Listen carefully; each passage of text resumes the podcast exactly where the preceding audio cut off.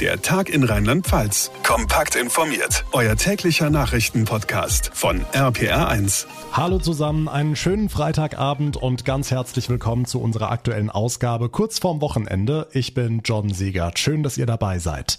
Ab Montag gelten hier in Rheinland-Pfalz neue Quarantäneregeln, nämlich ganz genau an Schulen und Kitas. Dann müssen nur noch mit Corona infizierte Kinder und Jugendliche zu Hause bleiben und nicht mehr die Kontaktpersonen. Viele Familien atmen auf, für sie wird es dadurch ein bisschen leichter. Doch Lehrer und Erzieher laufen Sturm und sagen, die Politik lässt Omikron einfach laufen. Ist das so? Was sagt denn die Politik zum Kurs für unseren Nachwuchs? Wir fragen nach an höchster Stelle bei unserem Bundeskanzler Olaf Scholz, gleich hier im Podcast. Außerdem haben wie jeden Freitag auch heute der Bundesgesundheitsminister Karl Lauterbach und der Chef des Robert-Koch-Instituts Lothar Wieler zur gemeinsamen Pressekonferenz eingeladen in einer sehr ereignisreichen Woche.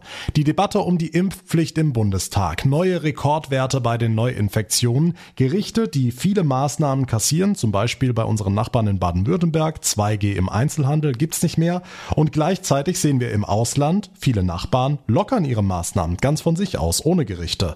Warum also wir nicht? Antworten gab's auf der Pressekonferenz und wir liefern sie gleich hier im Podcast. Und wir wollen wie immer zum Ende der Woche einen Blick ins von der Flut zerstörte Ahrtal werfen, denn auch dort haben die Menschen sehr ereignisreiche Tage hinter sich mit einer großen personellen Überraschung, die tatsächlich einen Neuanfang einleiten könnte.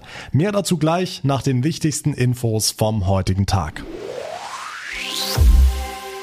Und so kurz vorm Wochenende schauen wir doch mal auf Anfang nächster Woche auf die neuen Quarantänevorschriften in rheinland-pfälzischen Schulen und Kitas. Ab Montag müssen nur noch die Infizierten zu Hause bleiben, nicht mehr die Kontaktpersonen. Zumindest für Kinder, Jugendliche und Eltern wird die Sache also ein bisschen einfacher. Lehrer- und Erzieherverbände dagegen meckern, die Politik lässt Omikron einfach durchrauschen. Da fragen wir doch mal nach. An allerhöchster Stelle haben wir uns gedacht, bei Olaf Scholz. Herr Bundeskanzler, was sagen Sie den Eltern? Wie kommen Sie mit Ihren Kindern sicher durch die Pandemie?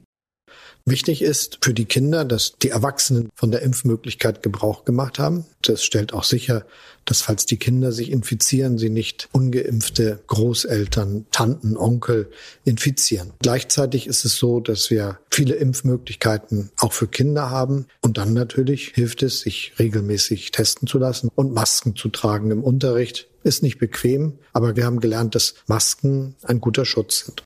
Masken und Impfen also, aber brauchen wir wirklich noch eine Impfpflicht? Hilft doch gegen Omikron eh nichts mehr.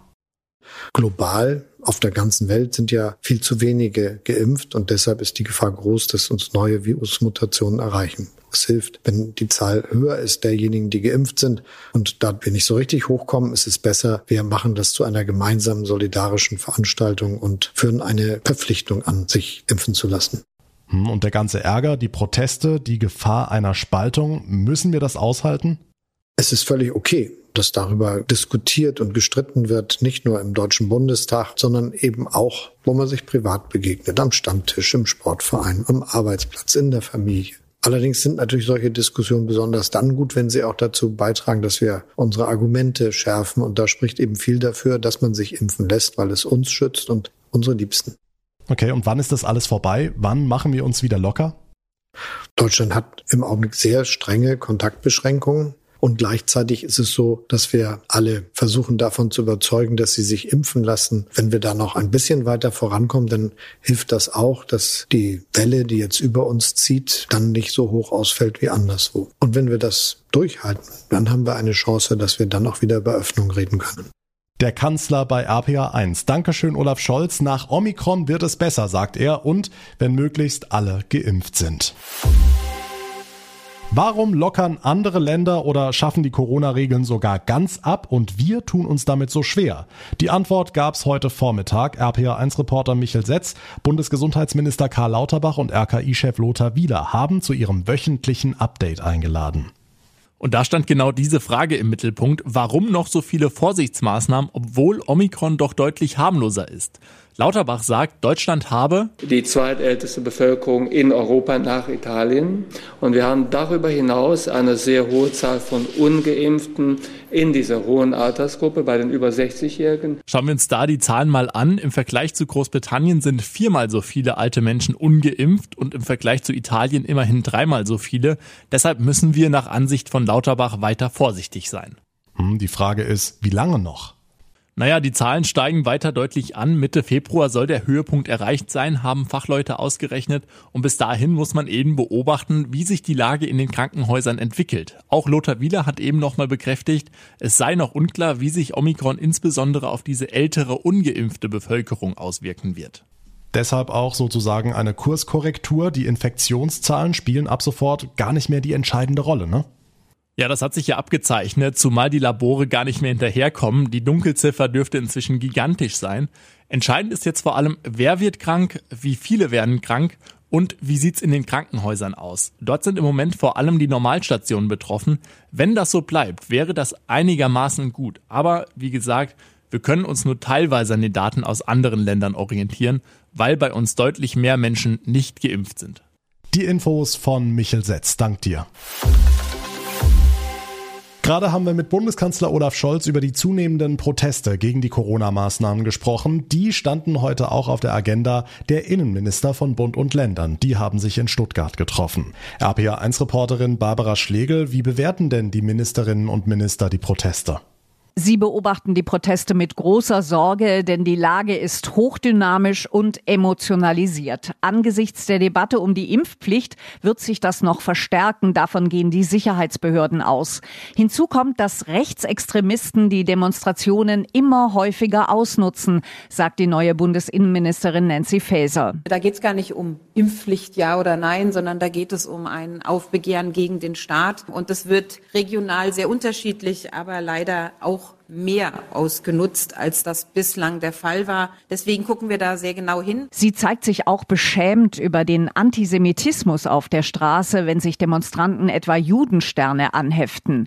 Für den baden-württembergischen Innenminister Thomas Strobel nicht nur eine Verhöhnung des Holocaust, sondern solche Aktionen richten sich direkt gegen unseren Staat. Die Regierung wird verglichen mit der nationalsozialistischen Schreckensherrschaft und damit wird natürlich aufgerufen, Berufen dazu, dass man ja was tun muss. Dagegen muss man sich ja wehren. Und das ist der entscheidende Punkt, wo es dann ja überhaupt nicht mehr um Corona-Maßnahmen geht, sondern es geht um den Umsturz. Das können wir nicht zulassen, sagt er. Okay, gibt es denn Maßnahmen, mit denen die Polizei, die Sicherheitsbehörden gerade gegen rechtsextremistische Gruppen vorgehen will? Klare Kante zeigen, lautet die Devise. Die Polizei der Länder ist natürlich stark gefordert. Die Bundespolizei kann jederzeit zur Unterstützung gerufen werden. Das Bundeskriminalamt hat jetzt auch eine Taskforce eingerichtet, sagt Bundesinnenministerin Nancy Faeser. Ich glaube, wir müssen den Ermittlungsdruck insgesamt sehr hoch halten, um sehr klar machen als demokratischer Staat, dass wir uns das nicht bieten lassen und da entschieden entgegentreten diesen Radikalisierungen. Das gilt übrigens auch für Hass und Gewaltbotschaften im Netz. Ab Dienstag tritt ein neues Gesetz in Kraft. Soziale Netzwerke sind dann verpflichtet, Hassbotschaften auf ihren Plattformen zu melden und zu löschen. Die Innenministerkonferenz hat sich heute unter anderem mit den Protesten gegen die Corona-Politik in Deutschland befasst. Die Infos dazu von Barbara Schlegel. Dank dir. Und damit zu weiteren wichtigen Meldungen vom Tag, zusammengefasst von Franka Wolf in unserem Nachrichtenüberblick. Schönen guten Tag. Der langjährige AfD-Vorsitzende Jörg Meuthen kehrt der Partei den Rücken. Er werde sein Amt niederlegen und aus der Partei austreten, erklärte der sechzigjährige. Teile der AfD stünden seiner Meinung nach nicht auf dem Boden der freiheitlich-demokratischen Grundordnung. Er sehe ganz klar totalitäre Anklänge. Meuthen hatte zuletzt versucht, die Partei zu einem gemäßigteren Kurs zu bringen und sich damit zusehend Feinde gemacht, vor allem in der Rechtsaußenströmung rund um Björn Höcke. Die Ausmaße der Flutkatastrophe im Ahrtal haben sich frühestens am Tag vor der Flutnacht deutlich abgezeichnet.